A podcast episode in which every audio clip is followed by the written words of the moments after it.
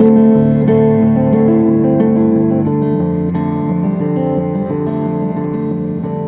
everyone. Welcome back to the podcast on Germany. My name is Jacob, and this is a special episode The Formation of the German Empire, January 18th, 1871. So, before we get into it, I just want to apologize. I know this episode is late. I originally had planned for 20 minutes, just 20 minutes, talking about the day. As you can tell by the length of this episode, it went a little bit longer than 20 minutes. Uh, in fact, the original script for this was about three times as long as a normal script. So I had to do some cutting, which, you know, burned me to my core, but I had to do it. I just have this issue of, well, going down the rabbit's hole. But it's out now. It's amazing the amount of stuff that we're going to have to be talking about today just to deal with a single day in history, how much information is packed into that day. Especially on a day that for most people is nothing, even for Germans themselves. It's just a regular day. So, let's jump back to this random day in history. The year is 1871. It's January 18th. We are in the Hall of Mirrors in Versailles, France, right outside the city of Paris. Standing in front of us is a tall, bald man with a large set of whiskers. He's overlooking a crowd of soldiers, princes, fellow kings, and diplomats, all of whom are taking in the moment. Now, our man is not in the best of shapes. I mean, to be fair, he's 74 years old, so his body's a little bit on the pudgy side. And despite the fact that he's in the middle of a beautiful hall surrounded by friends and family, he is in a foul mood. One of the worst moods he's ever been in, and he is depressed. The reason why? Well, it would be another bald man in the room. This man is standing in the crowd right now, staring back at him. This other bald man has the face of a grumpy bulldog. And he's delighted. He is happy. Things have gone his way, just like he always hoped it would.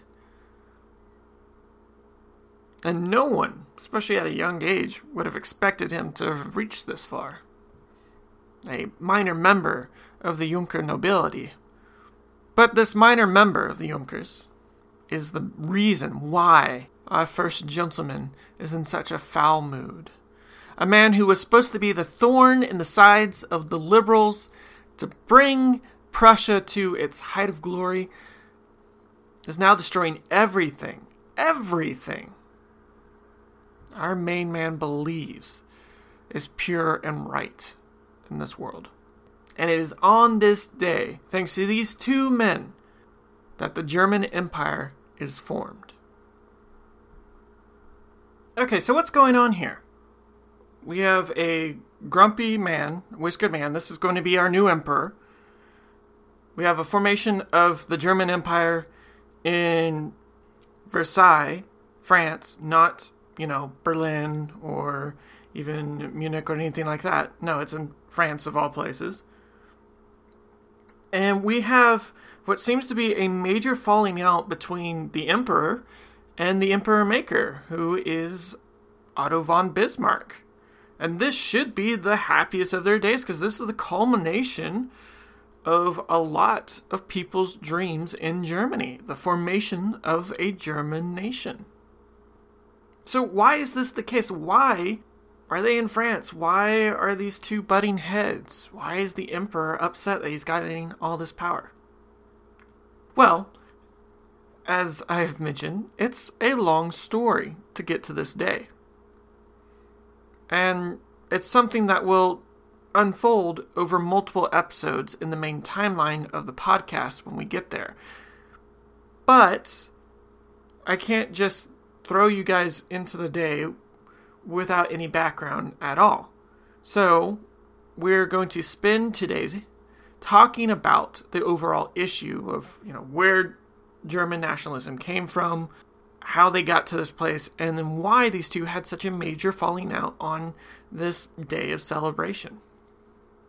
So, before we get to these two butting heads, let's step back and let's talk about the bigger picture. Let's talk about why Germany is forming. What's making everyone go, you know what? Let's make a united German nation. That's a cool idea, right? Well, the idea of Germany is not that old at this point. Now you're probably going, what, are you talking about? We've been talking about Germania, the Germans, all that. And yeah, but remember, the Germans, especially from the Romans' point of view, they weren't a united people. They're just tribes that the Romans like, eh, yeah, they're barbarians, they're Germans, they're, you know, they're not us. There's not been a cultural and linguistic tie to make everyone these Germans until much later. In many ways, Germany owes its beginnings and its creation thanks to the French. And I'm not talking about just because we're outside of Paris at the moment in January 1871, but because of Napoleon I and the French Empire and the French Revolution. Before the 1800s, the Germans were a collection of states that shared some language and some cultural ties, but in many ways saw each other as foreigners as much as a man from the British or someone from the United States. Their relationship, if any, with those within the German states would be very little in comparison of family and friendship. Merchants and soldiers would have the most interaction, but that was typically on a um, negative interaction. The merchants competing against one another and the soldiers, you know, shooting one another. So there is no great bond before the 1800s that are uniting all these Germans together. Now, this all changes with the Napoleonic Wars, especially after the Treaty of Tilsit.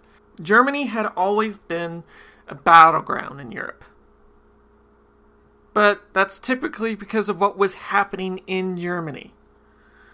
German members of the Holy Roman Empire were constantly fighting one another, either on the political or real battlefield, and many a times it would bring in outside forces such as the Swedes, the Russians, the French, the British, and the Spanish. All these would be brought in at one point or the other to fight on the fields of Germany for a German state. This became even more apparent as we have rivals beginning to rise up to challenge the biggest power involved in Germany, which is Austria. These rivals would rise up throughout all of Germany, trying to break the monopoly that Austria had over the Holy Roman Empire, and in many ways they would succeed with the Thirty Years' War.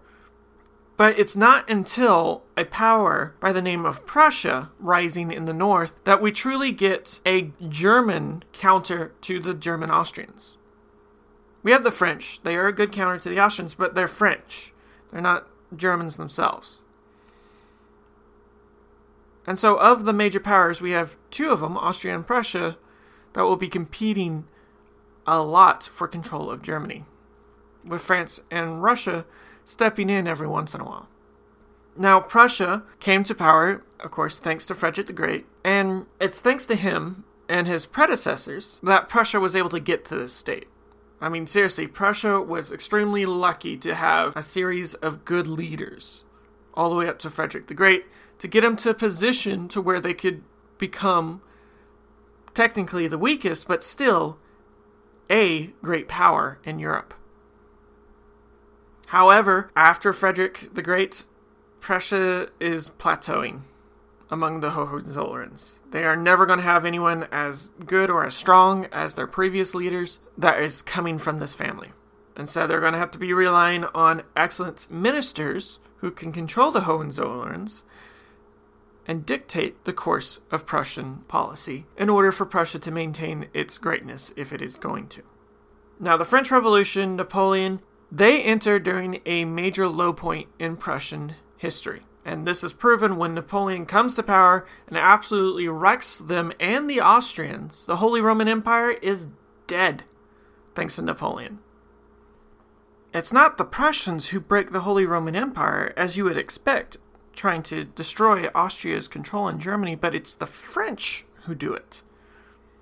Which Prussia, of course, can't allow, bringing them into the war, which leads to them being trounced in two battles. That causes them to lose control of their entire nation and be put at the mercy of the French and the Russians at the Treaty of Tilsit.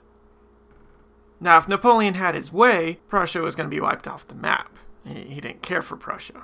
But luckily, Russia was able to intervene. And then for the next six years, Prussia and the other German states would have to serve and fight for their French overlords, who had no problem treating and reminding the Germans that they were their underlings. They were going to feed and they were going to fight for the French war machine. And they had no say in the matter. Now, eventually, Napoleon made the mistake of many dictators and invaded Russia, which ended in catastrophe for him and showed that the French Empire was susceptible to losing. And that made many believe that this was their chance. This was the moment for revenge to pay the French back for those six years of being under their thumb. The Prussian army made peace on the retreat from Moscow. They were not going to follow the French out. They said, you know what? We're going to stick around. We're going to join the Russians. Even though their king was still saying, we're going to back the French. A little awkward there. But they were done serving the French. They were not going to fight Napoleon's wars anymore. Now, it's rather interesting, but the war that's about to begin, that's going to be aimed at freeing Germany and pushing the French back across their quote unquote natural borders, was not led by the Prussians, was not led by the Austrians, but by soldiers and civilians who were tired of the French domination. You would think that Austria and Prussia, both of whom are supposed to be the great powers of the Germans, would have stepped in, but neither do. Because neither were 100% sure if the war was going to go their way. They were still wary of Napoleon. Napoleon was someone to be scared of. And they figured if they joined too soon and Napoleon trounced them, well, then they would lose everything. However, eventually Prussia broke and realized that, you know, it was better to risk the war with the French than just let Russia take the French on and lose everything. And eventually Austria would join after trying to negotiate. But because Prussia joins first of the two German great powers, it actually puts it in a special position among the hearts and the minds of the German people because, well, it's the first. It was the one who stood up against Napoleon when it wasn't entirely 100% sure that things could be won and the Prussians become the center for the opposition against French domination. Not the Austrians, not the Russians, but the Prussians. As such, a war of liberation, of allowing the people to live their own life rather than being at the mercy of those who didn't even speak their language, let alone care for them, began. This led to thousands of Germans to flock to the banners of the Prussians, who they saw as the only ones willing to put up a fight. Now, you're probably going, wait, that's not true at all. I mean, come on, the Prussians barely joined the war. And you're right. But it's not like the Prussians were going to admit that. The Prussian ministry was fostering this idea that Prussia was leading the charge for this war of liberation. And they wanted to promote this sense of unity with the Germans pulling on their tied language and memories of the olden days before French occupation. And of course, a shared hatred of that said French occupation. And it worked. It eventually turned all of Germany against France, it evicted them, and saw a force of unity start to be promoted among the people. Now, after the French eviction and the defeat of the Little Corsican, the Germans returned to a sense of the olden days. Or at least the governments tried to return to this sense of the olden days. Austria tried to rebuild the Holy Roman Empire. And the Prussians tried to reassert more control, but to both, they acted as though the clock was going to be reset back to the 1700s. Austria was going to have its German Confederation that was going to have them leading everything in the foreign world. Prussia was going to try to usurp Austria's power and try to keep its own independence while trying to get as much of the German states to back it up. But while they were still in this mentality of we're back in the 1700s, everything's fine, the people were not at all okay with this. The German Confederation, this new government that was supposed to run the German states, was not satisfying. Most of the people realized that the German Confederation was no better than the Holy Roman Empire, that it couldn't protect them against anything. They also, despite their hatred of the French, had grown accustomed to the laws and the regulations under the Napoleonic Code, which really couldn't be a part of turning the clock back to the 1700s. So a lot of them are pushing for reforms. Sure, fine, have your little German Confederation, but give us more rights. Give us a little bit more say in the matter. But the biggest thing that is on everyone's mind is that this could happen again. They believed that another Napoleon could rise in France. In fact, Napoleon did rise again in France. So if that happened again and he was able to stay in power, what's to stop him from moving across the Rhine again and destroying everything, putting everything back under French occupation? These two ideas, the ideas of better representation, you know, better laws and so forth, more enlightened ideas, tied in with this fear of French aggressiveness, was promoted and supported quite a bit by intellectuals and gyms. We see this happening among the intellectuals with the works of such as the Grimm's brothers, who provided a shared cultural background, a shared collection of stories that tied the German people together, and of course explored the language of the Germans to find its roots, to find its connections in history. We see this with the gyms, who are teaching the young about the idea of Germany, and why their brand of national identity was the way to go. Why, instead of having all these multiple states that made up Germany, it should be one state, it should be one nation of Germans working together, protecting themselves. These gyms gave the dissatisfied youth something to fight for and a dream to move towards. Meanwhile, the movement of the liberals and the intellectuals helped promote the changes in education that would awaken the spirit of nationalism in others. Meanwhile, the aristocracy, these Junkers, well, they're not re- really feeding into this idea of nationalism. And they continue to play their games, believing that their world would never shatter, that they could continue living life pre French Revolution that they could continue being the political and social heads of their states.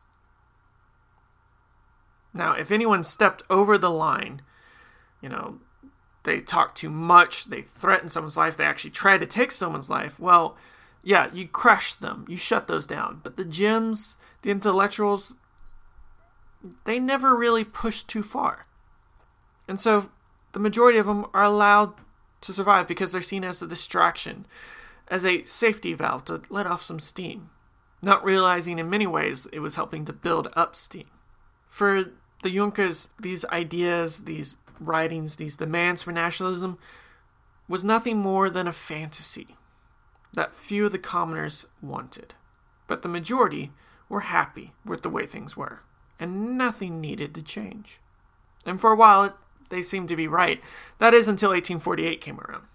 In the 30 years from the fall of Napoleon to 1848, we don't see too much happening. Yes, there's some assassinations, there's some movements and protests, but nothing really, really terrible in the aristocracy's eyes happens until 1848. But 1848 changes everything. All of Europe basically is just blown up with revolutions. And in Germany, especially, there are a lot of revolutionary movements going on. Many of the German states lose their typical governments to these revolutions, who are demanding changes, constitutions, democracy, and a united nation. Many, many of these revolutionaries are demanding one flag for all Germans, a democratic state for all Germans. That's a pretty cool idea. Most people nowadays are being like, yeah, go for it. That's awesome. But at the time, this dream, this plan, it's plagued by many problems. First, it only has about a year to get all this stuff sorted out because while 1848 was a explosion for Europe, upset everything, just like an explosion, it was there and gone. It was out in a flash. So they got one year to do this. There was also some complicating issues with uniting all the Germans, which we've actually talked about in our very first episode, which is what what do we consider to be Germany and Germans? Now, to them, if you spoke the language, if you shared some of the cultural ideas, um, you're German. And that's a beautiful sentiment, you know, uniting all the Germans together. But it's not exactly easy to do. Yes, the majority of the Germans actually already live in the German Confederation and are under the control of these revolutionaries. Because most of the German states have folded and have given in to the German National Assembly that has formed in Frankfurt. But not all of them. Because there are many living under the Danish, the French, and the Austrians who do not have any representation in Frankfurt. Now, for the French and the Danish, these are small minorities, but I mean, the Austrians, I mean, the Austrians are German But they're so busy fighting their own civil war and trying to keep the Hungarians under control that they don't care about the Frankfurt Convention and they don't want to support this idea of a united nation. The system was working great for them in the past. Why would they give that up for whatever this is? Especially considering they'd have to probably share power with the other major player, Prussia. There is also the issue that the German nation that's forming wasn't made up of just Germans. There is a lot of minorities within these borders, including Poles, Czechs, some French, along with many others. And a lot of those were not exactly thrilled about a nation for the Germans that they would be, you know, a part of. And for many of them, they were busy fighting their own revolutions in 48 to see their own dreams of a united nation come true and weren't going to help out their overlords in their revolution. The final issue that these 48 revolutionaries couldn't overcome was that they lacked the prestige and the political power to assert themselves. Truly, in order to deal with the problems of the minorities within their own borders and to complete their goal of reuniting all the other Germans together under one flag, they needed someone with the authority and the power to make it happen. And that was something that a bunch of liberals and radicals just couldn't get in 1848. No one gave him that amount of trust and power or respect in that matter. As such, they reached out to the Prussians, who honestly were still plagued with a not great king and an unsure and conservative court. But the Frankfurt Convention sent one Eduard Simson go talk to the Prussian king and offer him the crown of the Germans. Unfortunately for the Frankfurt Convention, this was not going to go their way. The Prussians believed that this crown was all wrong, that what they were being handed was a joke. And in many ways, they weren't too far off. The Frankfurt Parliament, the convention, it was it was on its last legs. And it truly needed Prussia more than Prussia needed it. But that wasn't the big issue. The big issue was that the crown wasn't being offered the right way. The crown needed to be either taken by force or to be given by the crowned heads of Germany, not by the vulgar common people. And indeed, they claimed that the crown was a crown from the gutters. So they refused sent Simson back, and the hopes that Germany would unite under a liberal movement collapsed. Now, this has actually been a center of contention among historians on if Frankfurt could truly have pulled it off. But in many ways, I don't see it working out, at least not in the 1800s. If Germany was to unite, a different path was going to have to be taken, and it would be found within the head of a conservative bulwark, a political mastermind by the name of Otto von Bismarck. Till then, though, the gyms are going to be closed. The ideas and the fever of nationalism are going to be, well, stepped on a little bit. They're going to be kept in check. And the conservatives are going to come back in power. And their main goal is to make sure nothing like 1848 ever happens again. But despite that, they couldn't really put the genie back in the bottle. Yes, they forced a lot of people to flee Germany. Yes, they controlled the reins of power, but the common people haven't forgotten. And that national fever, that excitement for a united country is still there. And it still spreads. The German Confederation is back. Some of these nations have to give concessions. But this this is only temporary to many people. Eventually, a united Germany is going to form. The conservatives can't hold them off forever. And it will come through a conservative member of the Junker class, Otto von Bismarck, our sad bulldog faced bald man. Now, he comes to power in 1862 because King Wilhelm I, our bald faced, heavily whiskered man, decided that putting the strong conservative Bismarck in power would rub it in the faces of the liberal Landtag, Prussia's concession to demands for more liberalism, and teach them about stopping his budget for the military. Now, Bismarck wasn't there just, you know, to be a conservative bulwark. He wanted a powerful Prussia. Both he and King Wilhelm wanted that. They both agreed that Prussia needed its place in the sun. But Bismarck believed that for a powerful Prussia to happen, it needed to happen through nationalism. He saw it as a great vehicle to make Prussia the only power in Germany, and then not just the lowest great power, but rivaling whoever was going to be on top, whether that be the French or the British at the time. Nationalism, which had been squashed, had never been truly defeated. And it would provide Bismarck with an excuse to expand Prussia's power across Central Europe. The problem with nationalism as a vehicle was that it was extremely fractured, and in many ways was not favoring Bismarck's idea for nationalism at all most people didn't want a Prussian dominated Germany. That just wasn't on the plate.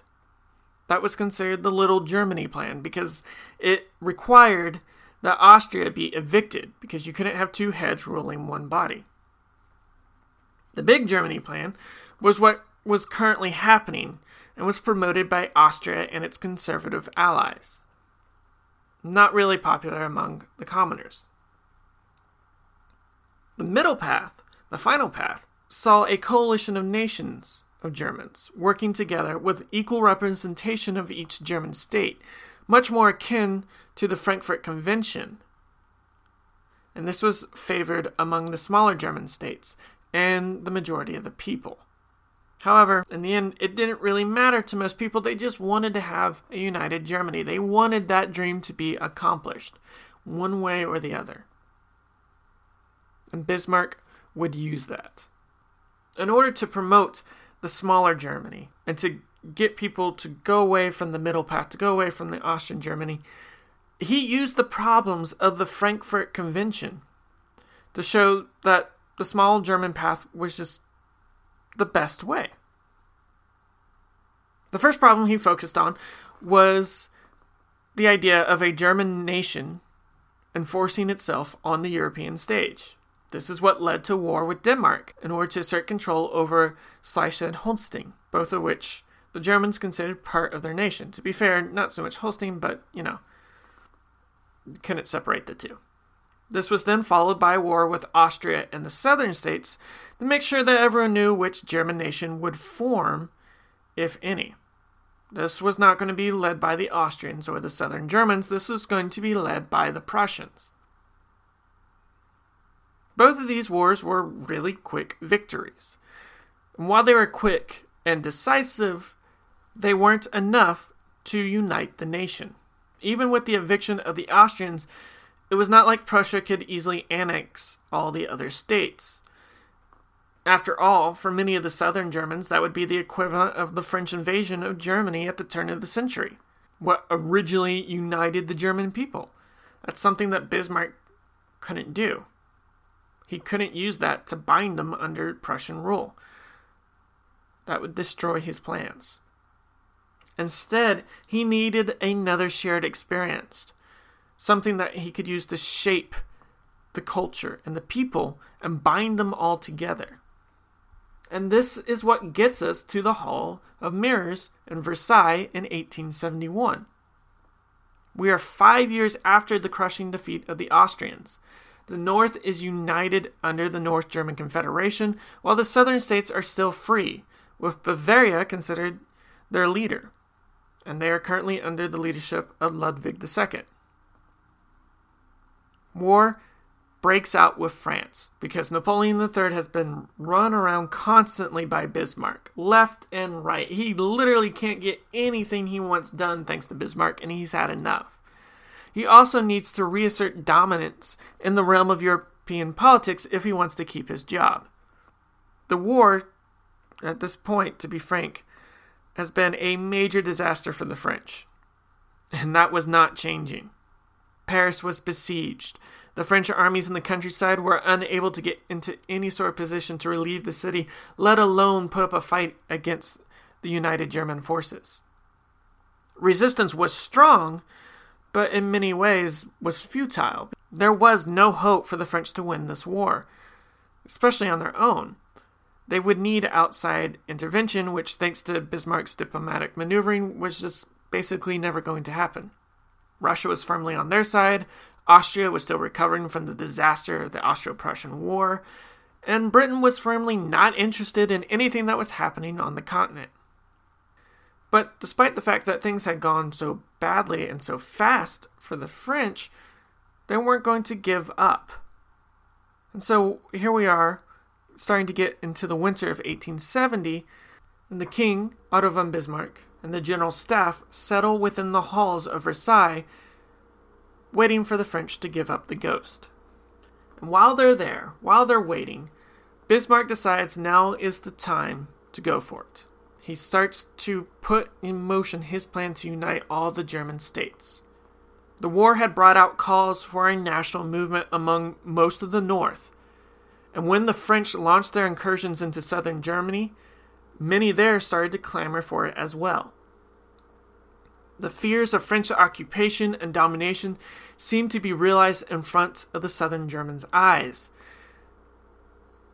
Many of them realized the stories of their parents and grandparents about the ruthlessness of the French occupation, and they didn't want that for themselves.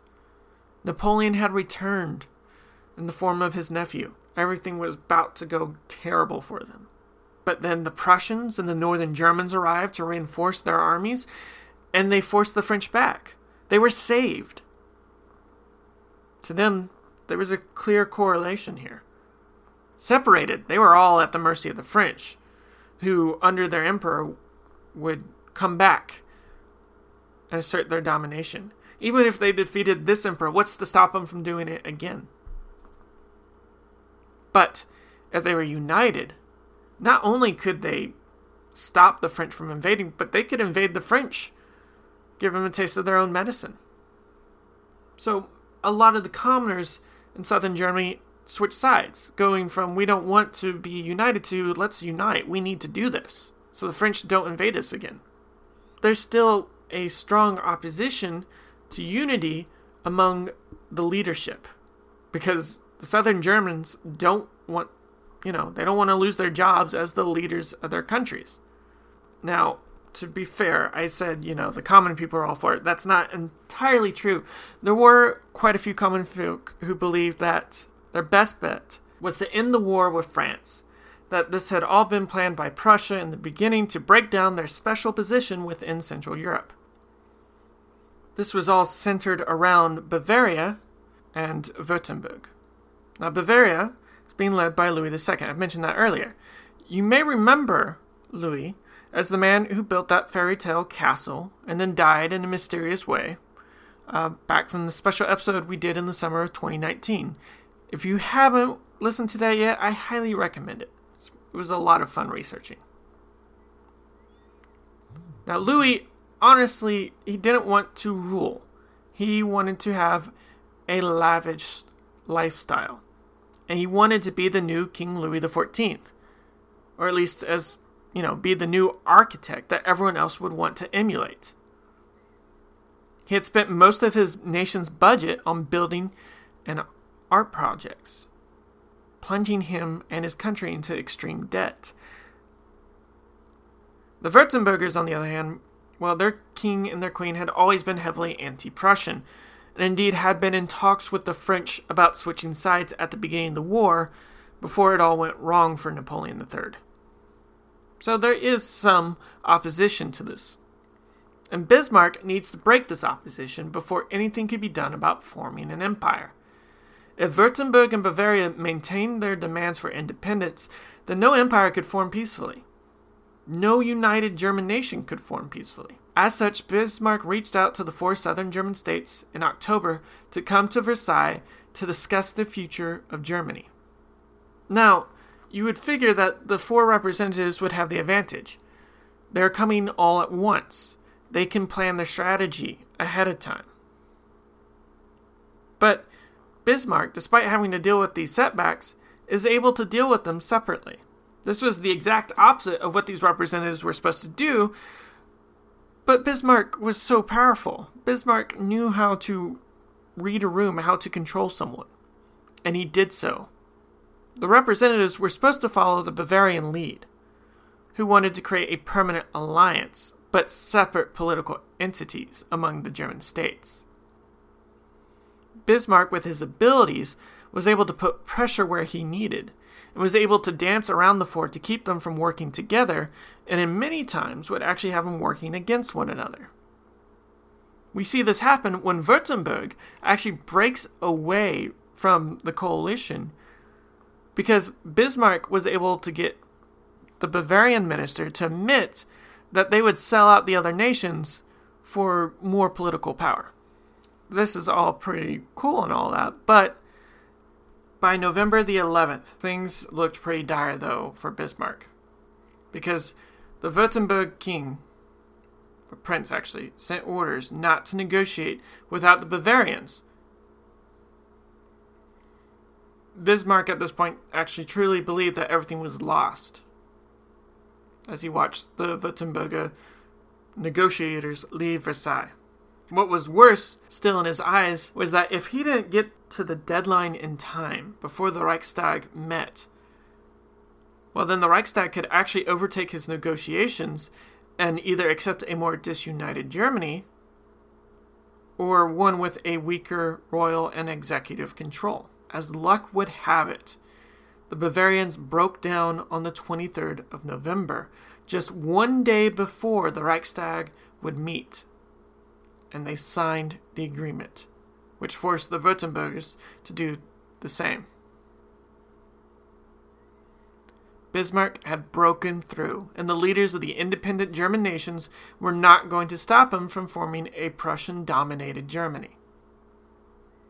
Now, the Reichstag was not extremely happy with what was happening, especially as word reached them that Bavaria had received special concessions, such as a rather frivolous one that the marriages of Bavarians had to have a special permit created from Bavaria, to one that the permanent president of the Committee of Foreign Affairs always had to be a Bavarian. Now, none of the concessions that Bismarck had to give meant anything to him. I mean, he honestly could care less about the Committee of Foreign Affairs, about the permits or the money he'd have to pay in order to get this done. After all, he's the one who's helping to make this empire. He could easily neuter the committee to begin with, and in fact, he did to the point that it was a joke among the higher ups. The most important concession to the Bavarians was a massive bribe to Louis II, which allowed him to keep building and to get out of debt. Despite the fact that the concessions weren't really that much to Bavaria, Bismarck realized that the Reichstag could still shoot this down. And so he sent all of his friends, all of his supporters, letters ordering them to push it through in the Reichstag, to get it done, make sure no one stood in their way. And for a while it was a nail biter, but eventually they got it approved. All that remained was the final hurdle. The final hurdle, the last obstacle to a united Germany under Prussian control, was the soon to be emperor, who in many, many ways did not want to be the soon to be emperor.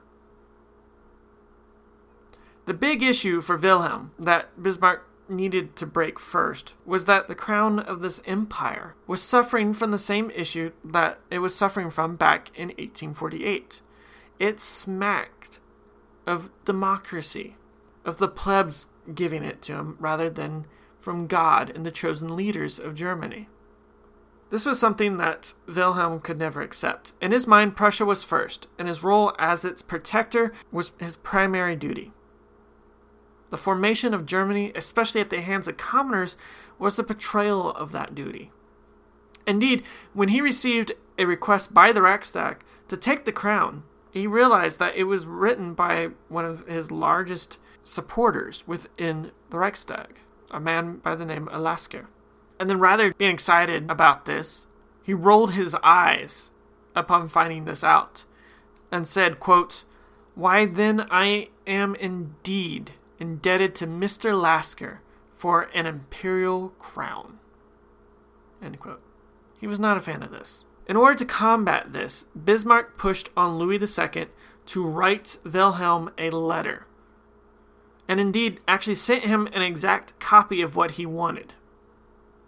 Thanks to the bribes and Louis really not caring what was happening, he took the letter and he rewrote the entire letter word for word and signed it and sent it to Wilhelm to make it clear to this erstwhile soon to be emperor that the crown was being offered by God's chosen leaders, not by the filthy commoners.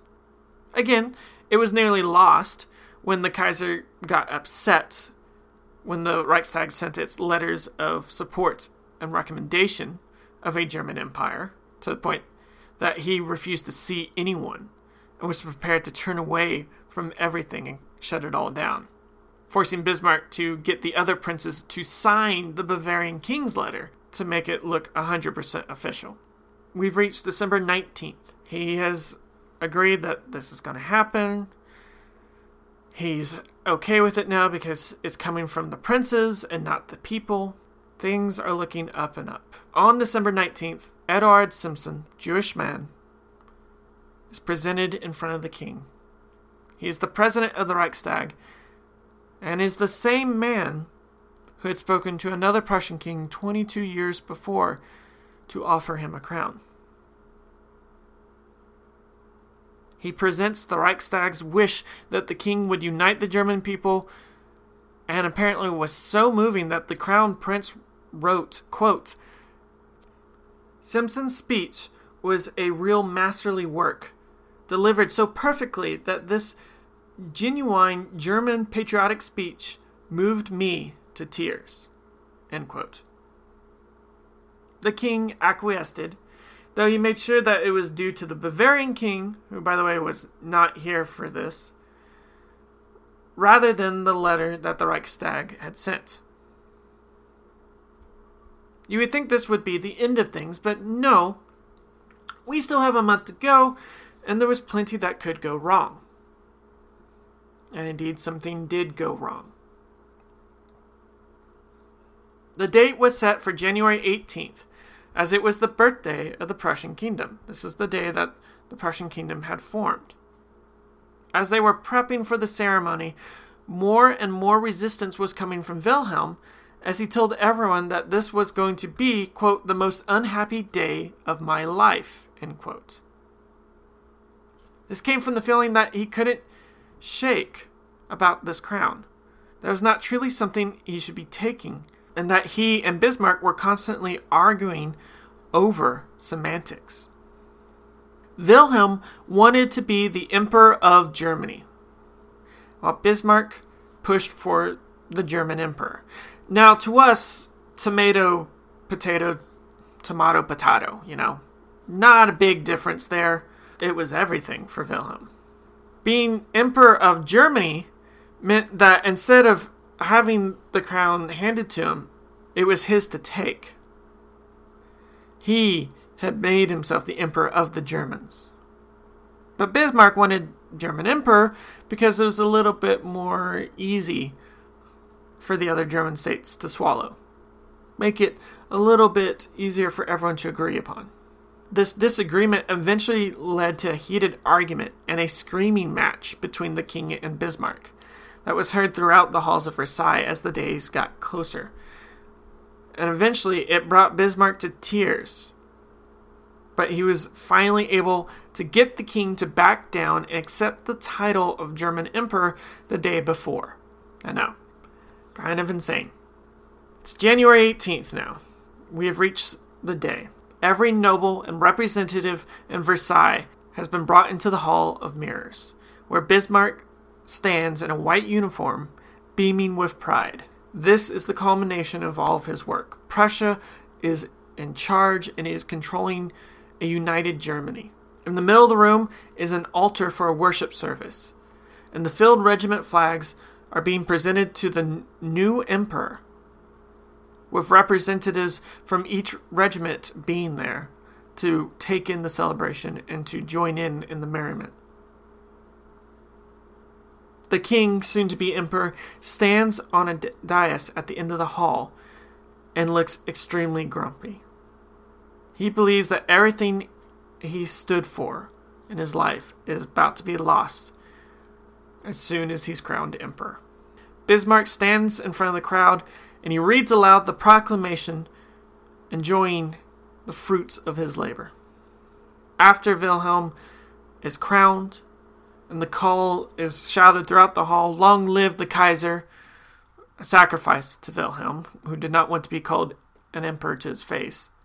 Wilhelm stepped down from the dais to thank everyone for coming and to accept their congratulations, but he does something very interesting. He goes to his generals. He accepts their congratulations. He goes to the princes and the leaders of the realm accepts their congratulations.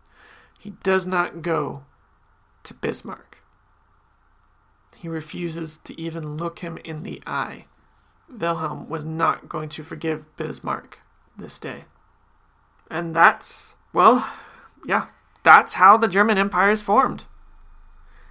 It's a long and arduous battle that, even on its day of birth, was not one of momentous joy for everyone. Now, today, it is not thought of much by the world or by the German people. The Germans themselves rarely talk about the German Empire as it's easily overshadowed by the disasters of World War I and World War II. Indeed, if you read any book on the Empire, it always draws into World War I. It's just too easy to get pulled into there. The Franco Prussian War, in many people's eyes, immediately leads to World War I, although there are many, many factors that are involved. As such, the formation of the empire, this day, has a sense of impending doom. But it was not always that case, and in many ways could have flourished and changed plenty of things. While this episode showed that there was much contention in the formation of the empire, it wasn't that way for the majority of the people who now form this new nation. This day in 1871 was a huge moment in their lives, culmination of everything they had been dreaming for for the last 70 years has happened. And in many ways, the German Empire would be the fruition of everything they had hoped for. The German Empire would give them advances in science and technology. It would have a strong, powerful position among the foreign nations. Their domestic and social policies were among the most liberal of the time. And while we look on it now, today, as a problem for many of them, the fact that they would have a overseas empire was something to be proud of. But we're not really going to be talking about that now. That's something you can check out in Katja Hoyer's new book and in the interview that we did with her last week. If you haven't, go check out that episode. But that's it for today. Thank you all for coming, listening to this. I know it was longer than usual. I know it's not what I was originally planning, but we had a lot of ground to cover just to deal with this one day in history that, if you asked a random person on the street about, would probably just shrug their shoulders, having no idea what you're talking about.